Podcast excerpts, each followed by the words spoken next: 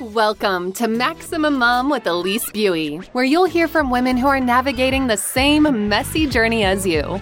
Lawyering, entrepreneurship, and mothering. What a trifecta! We're here to share tips, resources, wins, losses, and encouragement for moms who are raising a family while building a law firm. So you feel less alone in your journey toward a fulfilling career and being the best mom you can be.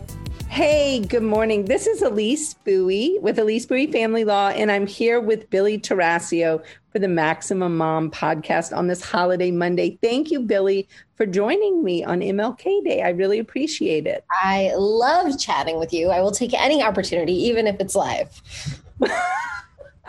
we'll have to make sure we zone out anything we would not want to put on our live show. okay. Yes, we'll keep that in mind. I see Delilah. Look at her. She's getting up. That's so cute. She's going to be perfect. I love that. I love that you have your helper with you today. She's a very sweet girl. She she's very very affectionate and um, used to take care of all my employees. Now they don't come to the office, but she used to take care of them. That is awesome.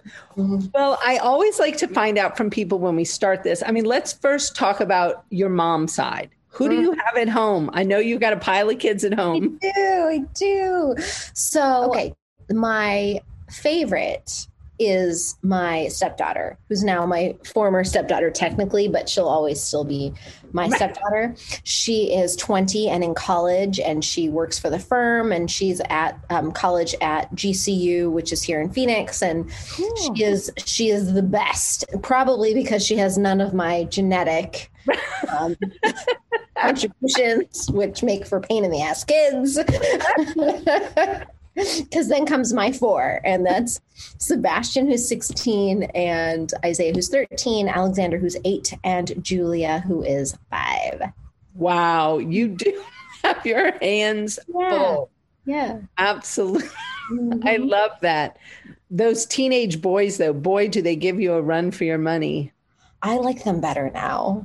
I do, do. you? I do. I like them better now. I I have so much fun with them. I find like my oldest, you know, has ADHD and ADHD little boys are real hard. Oh yeah. Real real hard and, you know, teenagers have been really good to him. He's like the coolest. That's so awesome. Yes. That's so there's light. Really awesome. There's light. Yeah, I didn't see my light until they got into their 20s, I have to say. My teenage boys gave me real runs for my money. I mean, you know, that calls from the hospital kind of things. And mom, I'm here and there's blue people all around. I was like, hand the phone to the nurse. I'm like, who in the, I mean, just, yeah, they definitely gave me a run for my money so far, you know, fingers crossed that that hasn't happened. They're so far they're better teenagers than I was. So we'll see how long that lasts. I guess it all depends on our perspective too. Right. uh, well, tell us about your firm. Who is in your firm? I mean, how big is your firm now? I know you've been growing as well. Yeah. So um, let's see. I'm a family law firm in the Phoenix area. We have eight lawyers now. It's a team of 20-ish, you know, then there's some contractors. So it's um it's 11 years old and has been just a kind of a labor of love. Yeah. Yeah. love and hate. yeah. I mean, you know, it, it is so similar to raising children and growing a family. Like and that's why I love this podcast because the things that make me a better mom make me a better boss and the things that make me a better boss make me a better mom Absolutely. And for me, it's the flip side too. The parts that are kind of I struggle with as a mom, I also struggle with as a boss. And, you know, same in reverse. I mean, I find sometimes that I'm like, oh gosh, I sound like I sounded when I had, you know, four teenagers at home. Really? And, oh, yeah. Yeah, yeah, absolutely. I think, you know, we are who we are, but we're better when we use what we know from both. Like I know right. a lot of law firm owners who will, you know, who will run a tight ship at home and then let their employees walk all over them. Right. And it's not that different. Like you, you know, it's really not. It's you, really not. You know, I try to create a structure that allows each individual to thrive, both at home and in my office. Right. Well, and I think that is the key to all of this. I mean, as far as being successful, is trying to help your team, your office team thrive in the office, but also help them thrive outside of their time in the office. Totally. I mean, I feel like that whole maximizing your employees and really helping them hit their stride is such an important part of this. But I also find it's exceedingly emotionally demanding. Yeah. I mean, yeah, you're you're right. Like so we know that we live in a time when loyalty is is kind of gone eh, in general. And that is from employers to employees and from employees to companies. Like people need to do what's what's best for them and that's where the focus is. And so like the worst thing for my law firm is turnover. Right. The worst. It hurts clients. It hurts it hurts everything. It's very expensive and so you know if i really want to keep employees i have to invest in their happiness. And that's about more than just their happiness in my office but their happiness with their decision in life to to function as they're functioning. Completely. Well how are some of those things that you are investing in their happiness? What does that look like? It depends on the person. So for one um for two people i i pay for them to go to therapy because mm-hmm. i had maxed out my it's essentially just like my kids you know i had maxed out my ability to right. to help them through what they were going through. It was beyond my ability to help, and they were continually struggling with the same things. And just and they needed more support and i couldn't give it to them. So i you know bought a therapist and i happened to see a therapist who's fantastic and has been so helpful to me. And i'm like well you need you need this wonderful person that's making my life better. So that's you know that's that's one of the ways. And it really does depend on the individual Absolutely. I completely agree. But I mean, I hear you as saying coming up with ideas that are kind of out the box. I mean, this is not a standard thing that a lot of law firm owners do. And I mean, I think I have seen, I too have done therapy, I've bought life coaching, mm-hmm. I mean, yoga, uh-huh. art classes for kids at home. I mean, weird things, you yeah. know, but I find that that actually speaks to each employee differently. And I mean, one employee just might be thrilled to get that hour and a half a week where somebody is playing with their kids on Zoom and they can just go do something for themselves. Yeah. Yeah, that's that's a great point and I think it is just like being a parent where, you know, a one size fits all does not work. Not at all. I mean, I do think though that a lot of parents who maybe just have one child or mm-hmm. even two don't always see that that that one size fits all doesn't work and I think those of us I like you have four, four biological children and two step and I mean, it all of them have looked different. I mean, people ask me, they're like, you literally had six children in six different schools. I'm like, yeah, like there uh, we did not find a place that fit them all.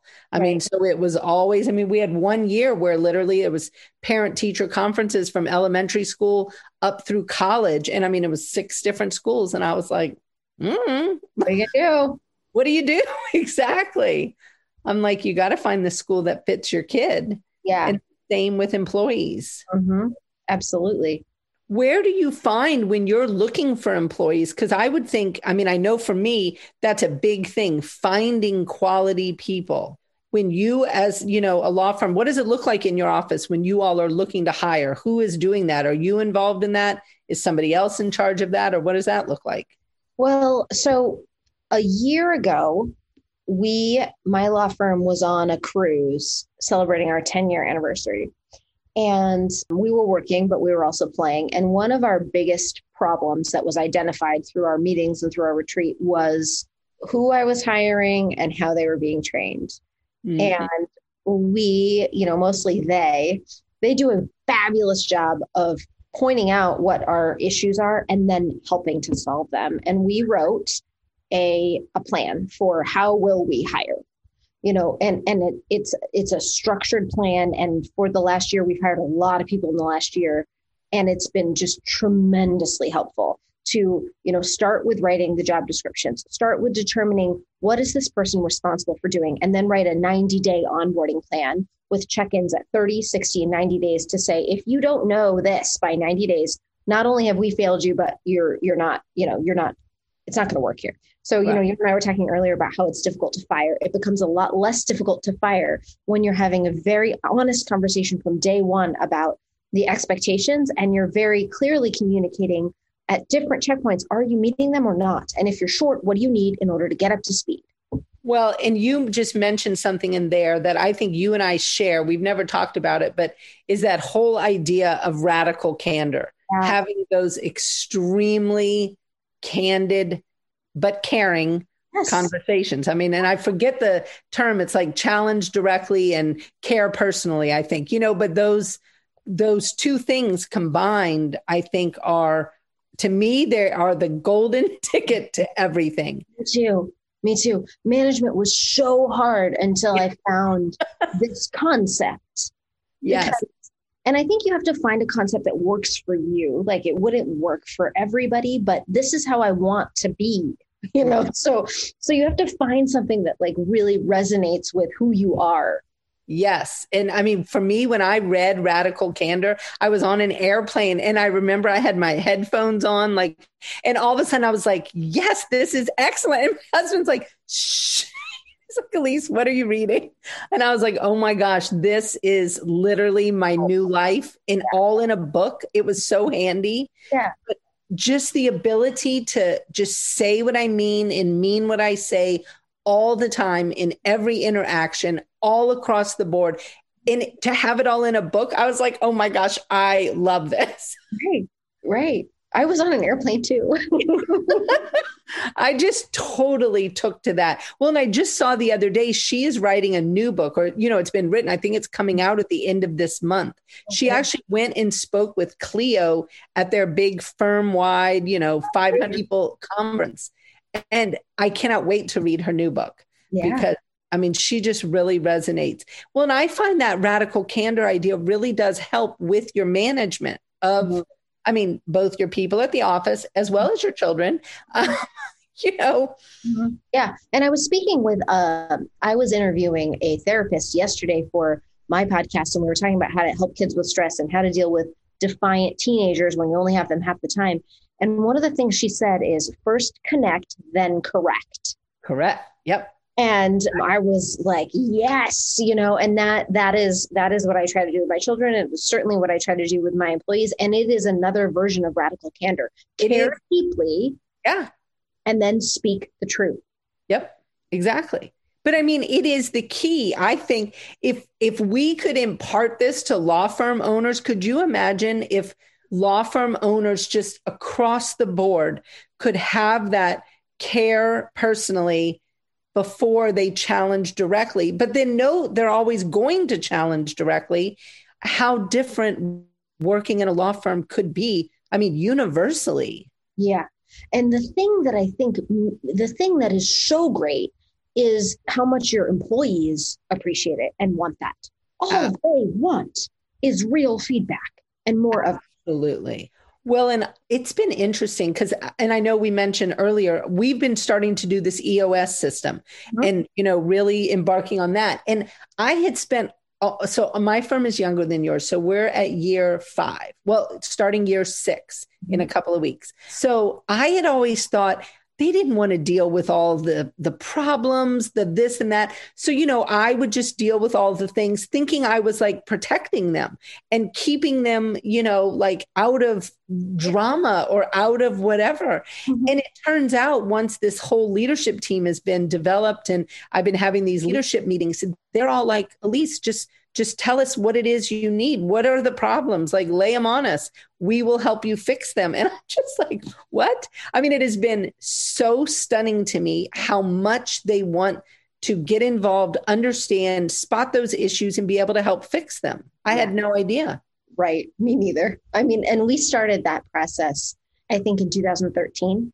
And I mean, I've had some people join my firm recently who have been at a lot of different law firms and a lot of different companies. And their feedback is, you know, your company is so well run as a company. And we do have, like, it, it is, it's a pretty well run company. But the reason is because each quarter, my team tackles a different issue and they solve it and they fix it. Like, they built this company.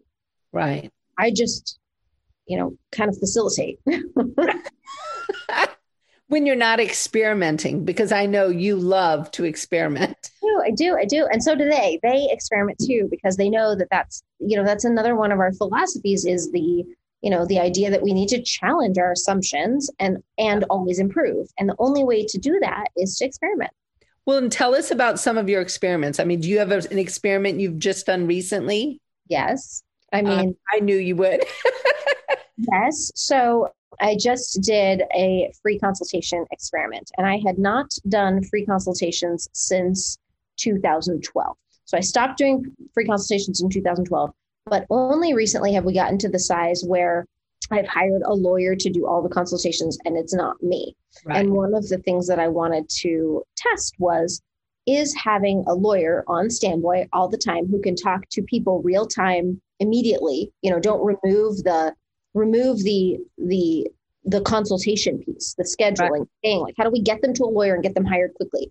Um, and we tried it for six weeks and it was an abysmal failure. Really? Now what do you attribute that to? Do you do you know based on the data you were running? Um, it's very interesting. So at the same time that this was going on my my father lost his father and needed to figure out some estate stuff that needed mm-hmm. to happen immediately. And so he was going through the process of talking to lawyers and he was really he was telling me and my two brothers about each experience. Right. You know, and it's so interesting. Like free consultations are a different experience. They're a different experience for the lawyer and they're a different experience for the client. Definitely. And I saw that through my father's perspective. And then I saw that, you know, as the law firm owner, watching the numbers, listening to the consults, watching the consults, watching how the prospective clients interacted with the lawyer. Like, mm-hmm. so I can say now, you know, this experiment was a little different than when we did free consultations in 2012, but I can say definitively, like for our firm, we will not go back. We will always do paid consults. And do you, how do you handle a paid consult? Is it your regular rate or do you discount a rate for a consult? We charge $250 for a consult, which is not, you know, across the board. And that's not everybody's hourly rate, but that's what we charge for a consult. And you find those then do work better than the yeah. free consults. Mm-hmm. And how do you track those? Because I, I, know you also, as loving experiment, you love metrics and data. Yeah, yeah. Like, you can't experiment without data. Um, well, I think your understanding of the data and your ability to explain it to people is one thing that helps people be able to relate to you and understand how you've done things. I mean, you do such a good job, I think, of explaining that. And I mean, I see it all the time in the Maximum Lawyer Guild, where I was actually reading a post from like August 2020, just this morning, and you were talking about billable hours and how you handled productivity and in your Slack channel, and all these people were commenting. And I was like, look at this. I mean, because people were literally like, oh my gosh, I never thought of that. And so I want to know about your consult data. Like, what does that look like? What are you tracking from a consult perspective? We're tracking the number of leads, the number of consultations, the number of cancellations, or no shows, and then the number of conversions, like how many people who meet with a lawyer for consultation hire. And do you do consults across the board? Like, does every attorney do them? Or, okay. No. And I think, you know, it's a different skill set. Yeah. It's a different skill set and it's very different from lawyering. And I think that you need to train the lawyers and then you need to test the lawyers. And only the lawyers who have that particular skill set should be doing consultations, in my humble opinion. Right. No, I completely agree. Are you still doing consults yourself or are you done? I do you... I do them only if the potential client insists. Like they've just been referred to me, they're totally in love with me, they really want to have a consultation with me, then I will. But most of the time, no. So I'm, I might be doing five a month. Right.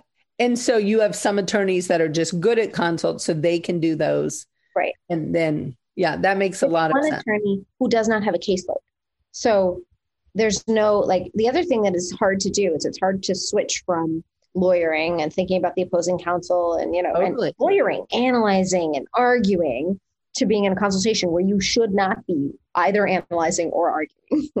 Right. So. Well now how do you handle that? I mean because that's i think one of the issues people have is the data around that employee. Like so if that's a lawyer they're doing only consults mm-hmm how do you handle that? Do you look at the number of consults and like monetize their seat based on that? Okay, so this is a great question. Your question is what are the metrics to determine whether or not the consultation lawyer is successful? So I've recently, you know, I I have talked a lot about how I've got I've got group goals and mm-hmm. group bonuses and and productivity, which you had mentioned. So you know, there's a, a productivity number, and if we hit it in that quarter, everybody bonuses. But that's the operations team. And so now that I'm moving on, figuring out, okay, I need a whole marketing company, a whole marketing division that yep. is run and operates with the same sort of structure that my operations side had. So yeah, that's what I'm working on now. And so how to determine if there if the intake and marketing and consult team is successful, number of clients in a given month, conversion rates, number of reviews. Right. So that's what we're working on with them. Yeah, that that's exactly what we do. Mm, cool. But it's it's that whole mindset of making that intake, sales, and marketing have its own KPIs, its own everything, and really operating like its own fine tuned little operation totally. under the firm. And I mean, that's, yeah, we've been kind of drilling down on that. And it's fascinating. I mean, I have found the whole process of gathering all that data and analyzing the data. And one thing that I have found so interesting is analyzing the data of everyone's different conversion rates. Because we used to do it probably you know a big mistake. We would have the associates do consults those same people who would do the work well sure. i mean one month i just happened to look into this randomly you know and i was like wow those are some low conversion rates and i was like aha they probably don't want to give themselves extra work and so Mm. Then I literally just stopped it. I mean, like cold turkey. I was like, I'm doing all the consults for three months to do a test. And I was like, all right, this is not a issue of the leads coming in. This is an issue of who wants the work versus right. Not the work. So we're in the process of looking for a consulting attorney as well because I have found that it is it's really hard to find an attorney who really enjoys. They might have some of those skills, but it might just be really difficult for them to put on those consult and sales skills, I find. Yeah. And I've got a training online that's specific. Oh, I've loved your training. It's specific. Like it, tells people is. this is how you do a consult. And then I watch them. And if they stray, if their numbers go down, then I watch their consult and they're they've they just need to be reminded because it's not rocket science, but but you have to be disciplined. You do. Well, because I find that, I mean, I've been through sales trainings and I mean, you know, I feel like all these years I've done consults. I mean, you know, you feel like you know what you're doing. But then I go to this sales training and they were teaching me different things. And immediately within like a week, I'm messing up again. And I was like, okay, I'll go back, you know, and try again.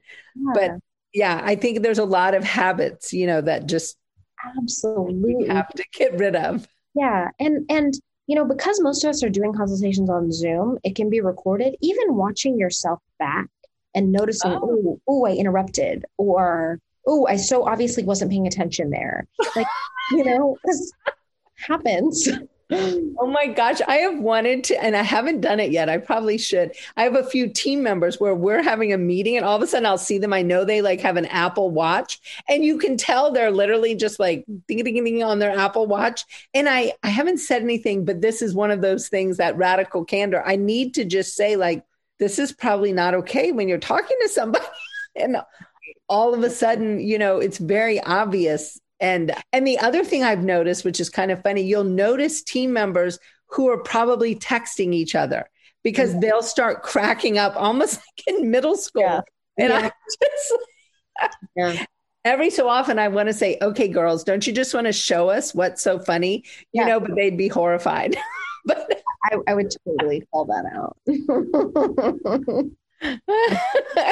Much nicer than I am.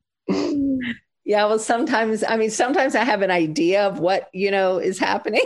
and then other times I don't. But um, no, I should think about that. It would be pretty hilarious to call them out. I would feel like a middle school math teacher, though, you know? yeah. Yeah. No reason they should have all the fun. yeah. Real. well, tell us. Um, I mean, you mentioned hiring a bunch of people this year. So COVID kind of created a hiring thing for you and it caused some turnover. Like it was so stressful that it definitely caused some people to say, you know, I can't do this anymore. I can't practice family law anymore. Or I really want to be able to do this on my own. So I had two attorneys leave, one who left because he was just completely burned out and having a mental health, you know, sure. crisis. And then the other who decided to start her own firm. And she took one of my paralegals. I've never had that happen before.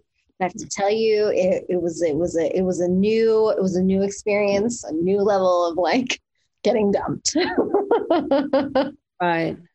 Well, yeah, that's tough. I, I don't think I've had that. I mean, I have had an attorney leave before, but I don't think I've had one take a paralegal. That is tough. it was. it's okay, you know, like oh yeah. Somehow always the right people always leave. And that's Absolutely. you don't know it in the moment, or maybe you do. Maybe you do, and it's still just annoying, but like the right people leave. Completely.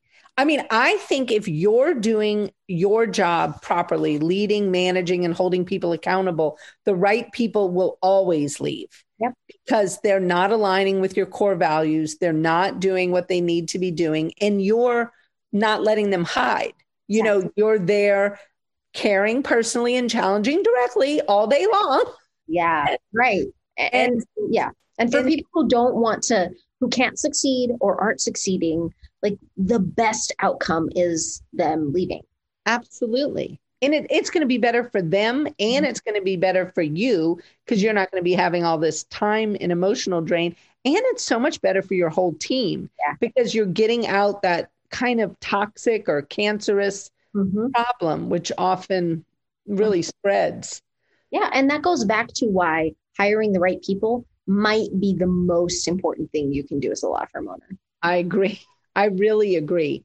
I mean, to the point in my mind that it sometimes means a lot of different things. It might mean you're hiring somebody at a moment that you might not necessarily have thought I was hiring at this exact moment or you might be paying somebody something that you're like, okay, that's a bit of a stretch, but this person is golden to me and figuring that out. And I, so I find being flexible in hiring well is really important. Yeah. Yeah. And I, I took advantage of all of the possible financial incentives and perks that the government offered this last mm-hmm. year and that it put me in a position where I had more cash than I'd ever had. Right. And then you have to ask yourself, well, what am I investing in? Like, what are my greatest resources? Exactly. And, and in my opinion, it goes to just exactly what you were saying, like being able to hire the right people, to pay the right people what they need um, completely um, is the game. Oh, I think so too. I really think so. Well, it's interesting. I have started working with a CFO, Brooke Lively. I don't know if you know her she has the most in, well one she has this interesting book i think her company's called cathedral capital but she has this very interesting book that she has a resource in it and when we're talking about people i mean i, I find this resource it's silly the terms she uses but it is so true. She has people on a quadrant like you can rank your people. And so like on the the you know the this axis is uh, the bottom one. So this is your core values. So either they don't have your core values or they have your core values. So at the bottom left quadrant they're a rat. So they do not have your core values. And uh, the other quadrant is skills. So they have low skills low core values. So this is a rat on the bottom right is a terrorist so they have low core values but they're great with skills and billing. So they're that person that a lot of times you hang on to, you know, because they're they're producing. But I mean, they are a terrorist in your office. And it's so true. And then in the top, when you get to the people who have your core values, the top left is a puppy. So there's somebody that has all your core values, but they need training. So mm-hmm. every firm needs like one or two puppies, apparently, not a lot, because you know, then you're really burdened with training. But I mean, you always need to be building up your puppies. So then they become the top right quadrant, which is stars. You know, mm-hmm. so those all have all your core values and they have the skill set. And so it has been a fascinating exercise to go and rank every single person on the team using this model and interestingly, Brooke and her team, I mean, they have a pretty firm line. Like, if you've got a rat or a terrorist, they're out. I mean, period, end of story. Like, there is no, you know, negotiating around that.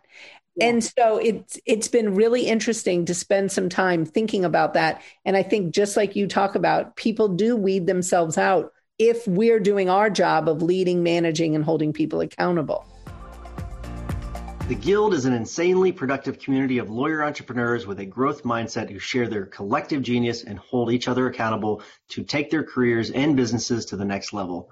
But in 2021, we are upping the game. In addition to exclusive access to the group, FaceTime with the two of us, discounted pricing for live events, and front seat exposure to live recording and podcast and video, we are mapping out for members the exact growth playbook with our new program, Maximum Lawyer in Minimum Time. As a Guild member, you'll build relationships and experience content specifically designed to complement your plan for growth. For limited time only, the Maximum Lawyer and Minimum Time program will be offered for free to all new Guild members. Join us by going to maxlawguild.com. Man, you just reminded me that I have not been doing the exercise that I am supposed to be doing every quarter. It's it's from Traction, and uh, it's called the People Analyzer. Oh yeah, you seen that same, one? It's the same kind of thing. Whether they get it, want it, and have capacity. Yeah, yeah. And the the People Analyzer takes your people. You put them. You put their name down. You write yeah. down your core values, and then you rank them on the core values. Do they have this value? You know, plus, do they not have this value? Minus, or is it a plus and minus? And on each of the values, you know, you look at them and and it's a it's a great exercise a great exercise for leadership to figure out like who who is a terrorist? Who's a rat? Exactly. And who are your stars? Mm-hmm. i mean who might not be because i find sometimes your stars can be these very quiet unassuming people right. that but if you can see their value as holding your core values very i mean sacredly then you can really that's who we should be maximizing. You know when we're spending all this energy maximizing people on our team it, it, i know for me a lot of times i find my energy with the rats or the terrorists you know what i mean? Yes. And really and neglecting the stars. Absolutely. Which how silly is that? Yeah. Yeah but it, it's hard. And this is where this is where like being a mom and being a boss are different and you know it's you you can't you you you can't fire your children so you have to dig in and develop those people. And knowing where you're helping someone you know through a tough time which i think you should do. Even if you're even if your employees have a period of a quarter or 6 months or you know i had a i have a star who really struggled with a pregnancy and birth. It was like a year. It was like a good year that was really not she was not the star that she usually is. But like, you don't want to give up on people. No, indeed. So figuring that out, I think is is a challenge. I think it's a big challenge, and I think it's one worth our time. You know, mm-hmm. to really sit down and do that because the more and more I'm coming to understand about the people part of this and truly trying to understand it, you know, as good as my little brain can do, it just feels like that part is so important. Being able to identify those puppies and those stars and making sure that you are maximizing them. And I do think of it like a mom. I mean, like I thought of all my children as puppies, you know, like they just needed a little training and they were going to be okay. But it was all different training. You know, some people needed, like, I mean, I had one that ended up in the Marines. He needed a drill sergeant kind of trainer. Like mm-hmm. that was what was going to speak to him. But then I have others that are more sensitive and, you know, they need like a nicer training protocol and mm-hmm. being able to figure that out. Exactly. Maybe a drill sergeant is what we need at our office. I hadn't thought of that. Maybe I have some puppies who could use some more rigid training. Well, and here's the hard part. Like, how can we as parents, like, you couldn't be that drill sergeant that your child needed? No, no, I couldn't. So, you know, does that mean we have different managers in our office for different people? Maybe. I mean, maybe it does. I mean, for real, like with my child who did end up in the Marines, that child, I mean, we actually hit a roadblock in high school where, I mean, he way into football, you know, had all these great qualities. School was a struggle. He was my ADHD kid, but he was passively rebellious. Oh, like yeah. he would be super nice to me and be like, "Oh yeah, I didn't do any of that. You know, do you need me to unload the dishwasher?" I'd be like. But um I mean, we really like hit a wall because I was really worried about him. I was like, you know, you're really cutting off choices that you don't necessarily mean to be cutting off, I don't think. I'm like, I've explained that, but I don't know that you're hearing me. And so we, I mean, he actually, it's a long story, but he ended up in a boarding school. And I mean, I very much like delegated. I was like, you're going to go to this boarding school. It's all boys. Like they were just, they did great with boys with ADHD. Like that was one of their specialties. And I was like, this place is going to be much more rigid and they're going to be hard about things, but then they're also going to let you be more of you that you need to be. And best decision ever. I mean, like I was kind of, yeah, I was a little bit at the end of what I could do. Mm-hmm. Because one of the things I struggle with, both as a boss and as a mom, is not allowing people to have their own agency. I'm like, I want you to be making the right choices. I don't want me to be making your choices and me right. to be deciding for you. And so with my son, I was like, you know, I can tell you everything that I think, I can help show you what you're doing. But if you're not willing to do it, that's your choice. But we are literally going to be locking heads constantly.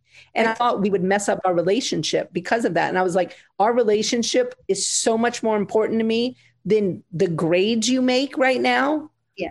And, but I was also like, I don't want me to step back and not challenge you and then you not to meet your own things you want because maybe you need a tougher hand. And so it was really, it was a very interesting dynamic, but it, I think, I mean, and he and I both say that it was probably the best decision that I ever made for him was because he wanted to grow up. He wanted to be more independent. I was like, go forth and be independent. So tell me more, like, when did he go? What year?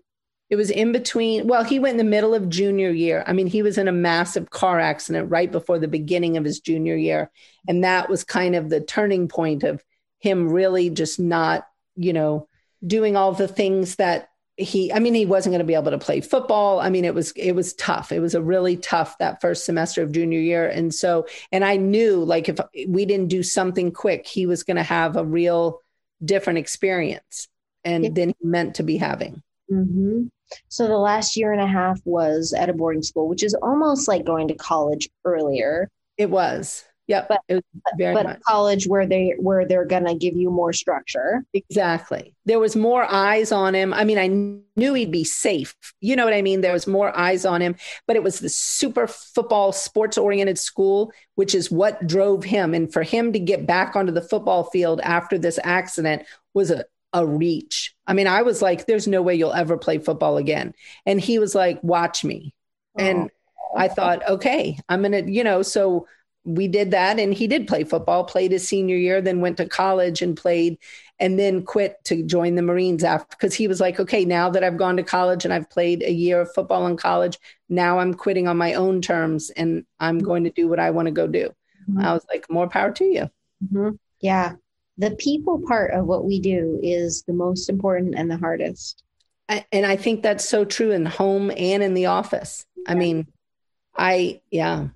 I mean, the amount of hours, like I know Doug has spent so much time watching me, like with this child, Eric, when we, we went to a conference for the ABA one time in Canada, it was one of those, you know, fun CLEs or whatever, I literally spent morning and night like on the phone with educational consultants, you know, dealing with a psychologist, like, because I felt so bad. I'm like, am I going to traumatize him by sending him to a boarding school a few months after this accident? Like, what will this all look like? I mean, it was heart wrenching, you know, but the amount of time and energy put into it you know, but in the long run, I think it was the right decision. But I mean, it was not at all what came naturally. And I find that as a boss, you know, there's times that I'm doing things and I'm like, this is not what comes naturally. Like I don't fire people naturally well.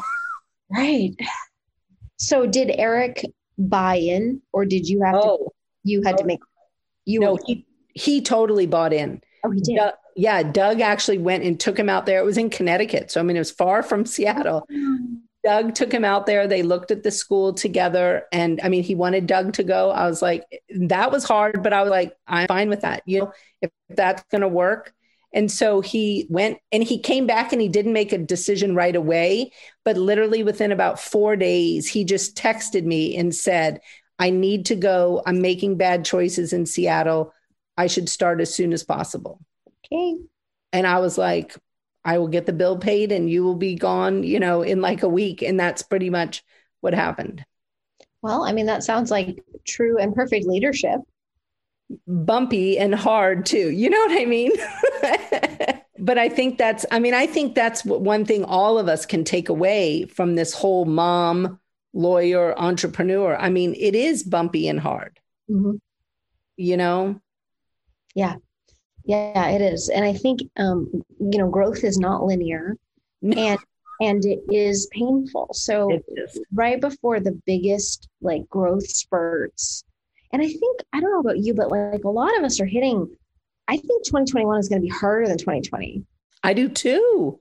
I do. 2020 was hard but 2021 is harder like you know people are are fatigued and depressed and isolated. And you know you have that initial like rise to the occasion. We're going to get this done. Oh my gosh we're doing it. And now it's just like exhaustion and depression.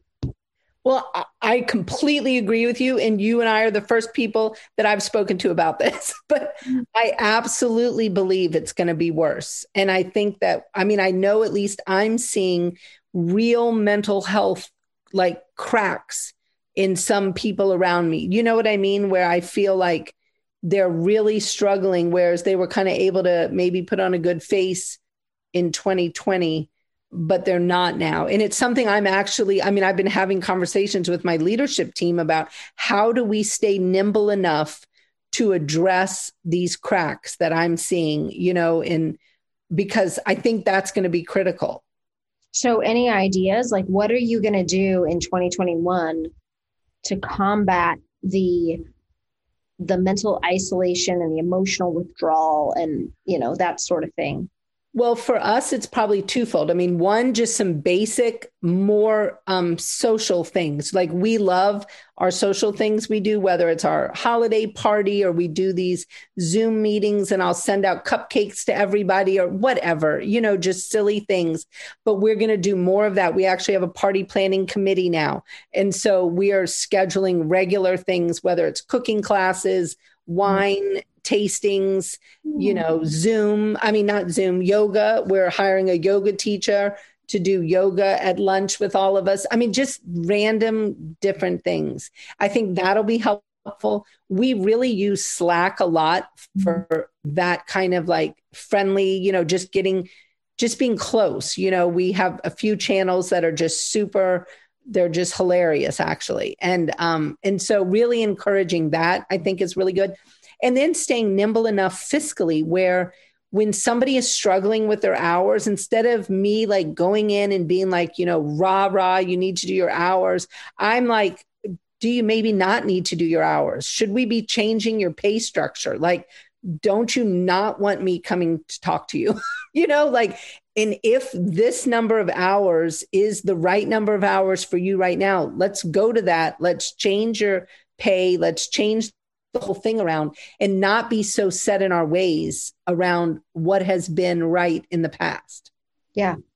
I, I love that. I love that. I just flexibility and and supportiveness yeah and curiosity. And then and I think, you know, I think law firm owners should plan to have a larger cash reserves than we did in the past because like we just don't know what this is gonna look like.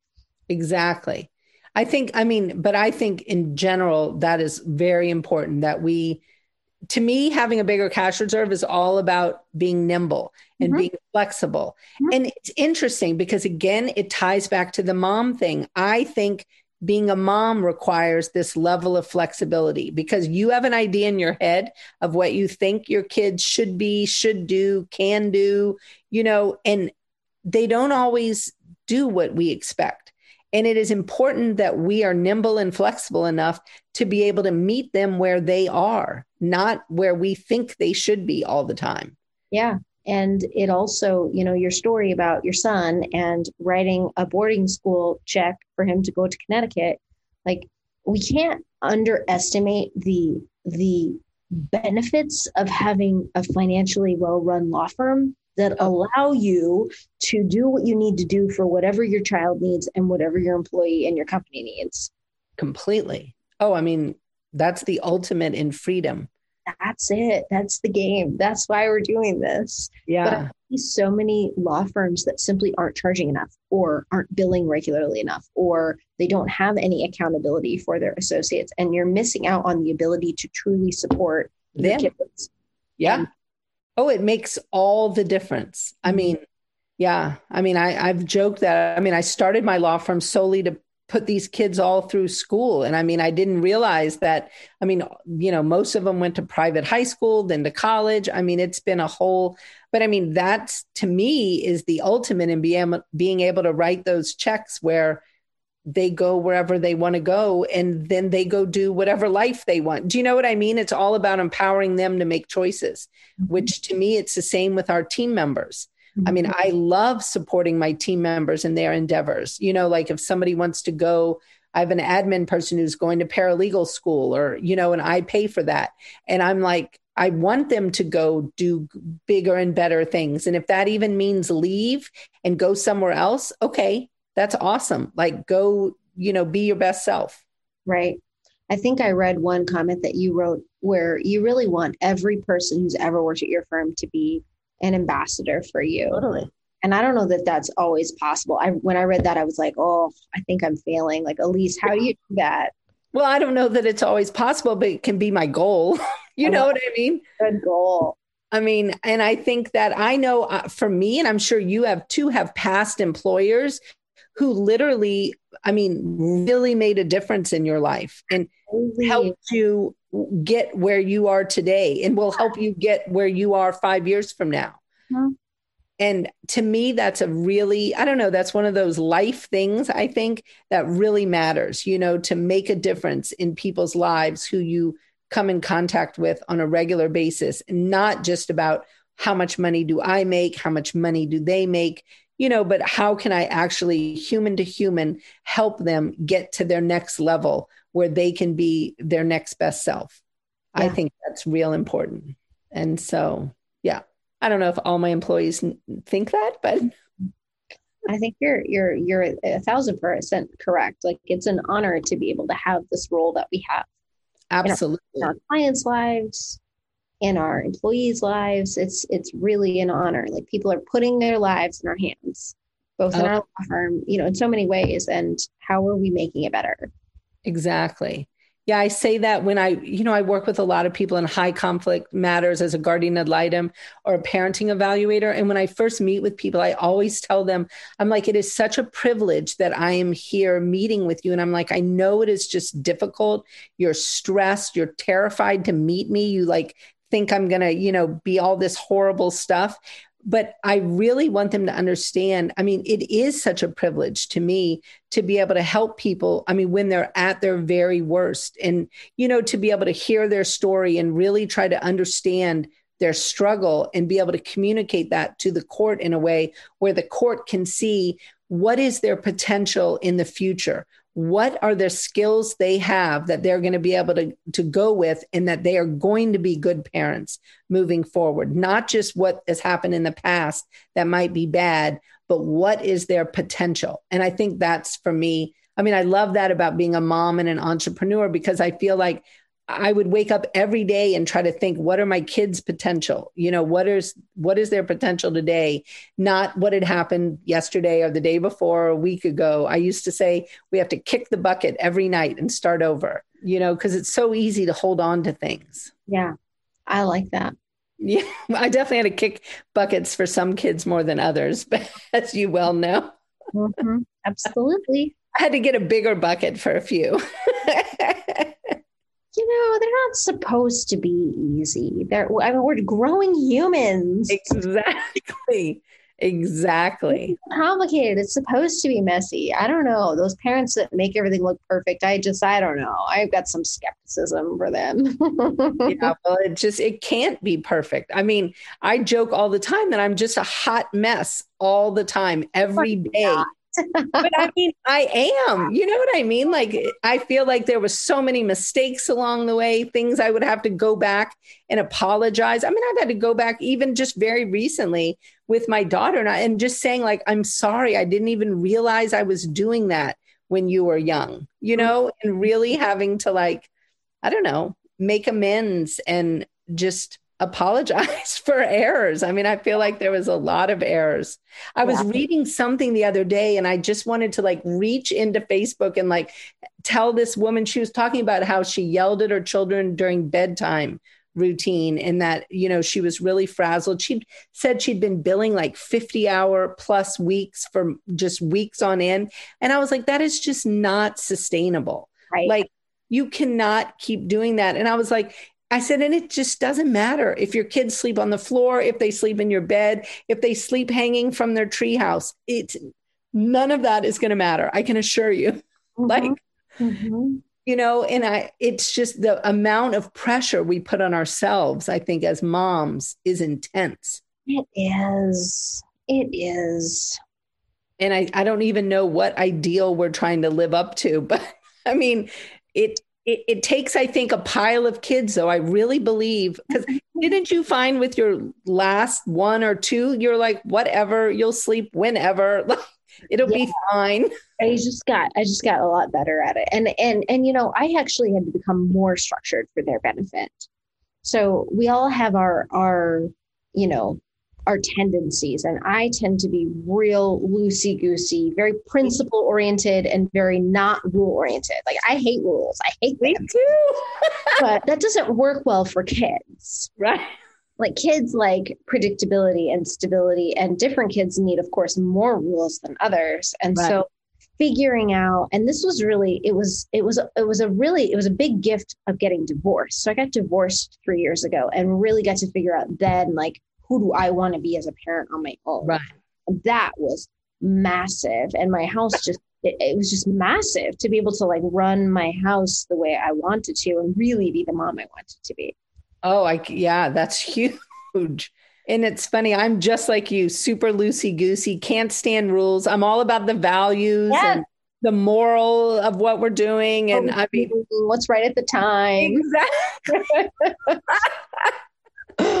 yeah. My kids say they're like you're zany with a dose of joy, you know, minus those consistent rules. And it's so true because, and it was really hard to make myself try to be more and more consistent about things. And because it doesn't come naturally to me, I am definitely, I mean, though I've never been diagnosed, I'm sure I have ADHD. Mm. you know, yeah. just push against authority, you know, that whole I'm like, what is the logic behind that rule? You know, I definitely create these difficult children. exactly. Like I tend to like just just encourage them to be rebellious and really think about their choices, challenge rules, and that leads for messy childhood. It does. it does. It definitely leads to good adults because woo, get some spirited youngsters. Mine are definitely older than yours, and I tell you, there is light at the end of this tunnel. Hey. There's definite light. I mean, but you get some thinkers on your hands for sure. I mean, don't ever think you're going to be able to tell your 21 year old just some, you know, pithy little thing that's not going to turn into a four hour dialogue about the history of whatever. And I'm like, did I really create this? like, yeah. sorry. yeah. Yeah. And the, yeah and the thing that that does is of course it encourages their their you know their rebellion. And so you really have to have a, a why behind what you're asking them to do. And it, it has to make sense to them and it has to be logical. And they're not just going to do it because i said so. Same thing is true with the law firm. And that drives my my gold personalities nuts. So i have rule follower personalities that hate the fact that i don't just have more rules that are just more consistent and more universal universally important and all of us have to deal with ourselves, and it's hard. It's exactly, I mean, that is exactly, it sounds like you and I are so similar in this regard. And I have the exact same problem. I mean, I have those just line followers who like to stay in their lane and they want to know all the boundaries. And I'm like, well, the boundaries move. It depends on the person. Yeah. How did it affect the client? And you know, they don't want to hear that. They don't. Yeah. So, but but of course, our law firms would not run if we didn't have those people. Those uh, those backbone rule follower gold people who make stuff work consistently. They are stars. They're stars. I mean, well, and that I think for me, at least for the EOS and the traction thing, understanding that, I mean, because obviously we're in that visionary role and finding that integrator. And I mean, I have found my most rule following person who's been with me the longest. And I mean, she likes everything to be ordered. And it's just it is such a the diametric opposition of me but it is beautiful. Because when i'll say something and i'll be off in my you know weird land she's like okay that's all great and we'll get to that. But right now this is what we need and we need a decision on this that is going to stay the same 6 months from now. And i'm like oh what a concept. You want a decision that's going to be long term so, well this is where experimenting will save you Exactly. Because if if the rule is we're going to experiment, then the rule followers can handle it. Yes. But if the if there's not a rule and you just want to change your mind and test new things, it's going to drive them insane. I really like that. I mean, I experimenting allows you to be a visionary in the rule following world. Exactly. It's a trick. yeah, I think you've come up with something. You might want to contact the author of Traction and be like, dude, we should discuss this. oh, because yeah. it really is a trick. I mean, it actually is the thing that's going to keep you engaged, ignited, all excited about all the things, but it's going to keep your, your rule following stars they're not going to want to kill you or hang you up or be like, you cannot come to the office anymore. Right. Because it's part of the deal. That it took me a long time. Like that's the thing that drove people who worked for me the most crazy is that they wow. didn't have predictability and they, they, you know, they didn't understand like why, what, you know, why are you changing your mind all the time, which is not good for an organization. Right. So I'm more disciplined now. Yeah, I'm definitely becoming more disciplined and I'm understanding their need for me to not share all my ideas. Like I have to keep them to myself yeah. and I have to just let them out quarterly, one at a time. Yeah. We just had this conversation at my last retreat, which was Friday. Somebody was saying they felt out the loop, and I was and I, and I said, you know, there's a lot of new things coming right now, a lot, tons of changes in Arizona. It's impacting our business a lot. Like you all don't want to hear every every rabbit hole I run down. So who does? Like who wants to be in that group? And so instead of picking a leadership team which really wouldn't have worked with my kind of democratic firm those people who wanted to talk high level brainstorming strategy opted in and that will be you know a new slack group and a strategy a think tank within the law firm. But there were mm-hmm. plenty of people who said no let me know when it's going to happen. Like bring me in when it's real. Right. Just give me my paycheck on the right or, let, let me know before a change happens but let me know like when you really know it's going to happen because i gave them an example like we we are now allowing law firm ownership non-lawyer ownership in arizona mm-hmm. so for about two months i went down the rabbit hole of becoming an esop an employee owned mm-hmm. uh, employee stock option program an employee owned company which i think would be really really cool and it turns out i'm not big enough quite yet but you know, had I run down that rabbit hole with everyone, you know, for those people who can't stop thinking, like they don't want to hear every single idea. No, God, no. I mean, I think of all the things in a typical week, the ideas that I have. I mean, I've at least gotten where I write them all down now so that I can save them. And then now I can talk to my leadership team about them all. And, you know, and they're like, oh, this is what you're doing at four in the morning. Yes, it is. And we cannot help it. I'm like, it's just, exactly. You don't want to be trapped in this brain. You don't. You don't. I'm going to start calling you. yeah, four in the morning. I'll be up, Elise.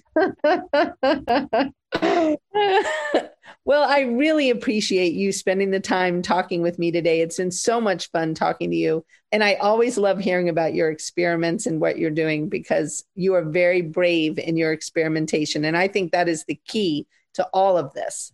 mom, lawyer, entrepreneur. Thank you. Thank you. It, um, I'm happy that we spent this time together too. I hope people didn't mind us just, you know, rambling for an hour. well, I appreciate it. And I hope you have a wonderful rest of your holiday and enjoy your week. Take care. Bye. Bye. Thanks. Thanks for listening to the Maximum Mom Podcast, a production of Maximum Lawyer Media. Be sure to subscribe to the show so you never miss an episode. See you next time.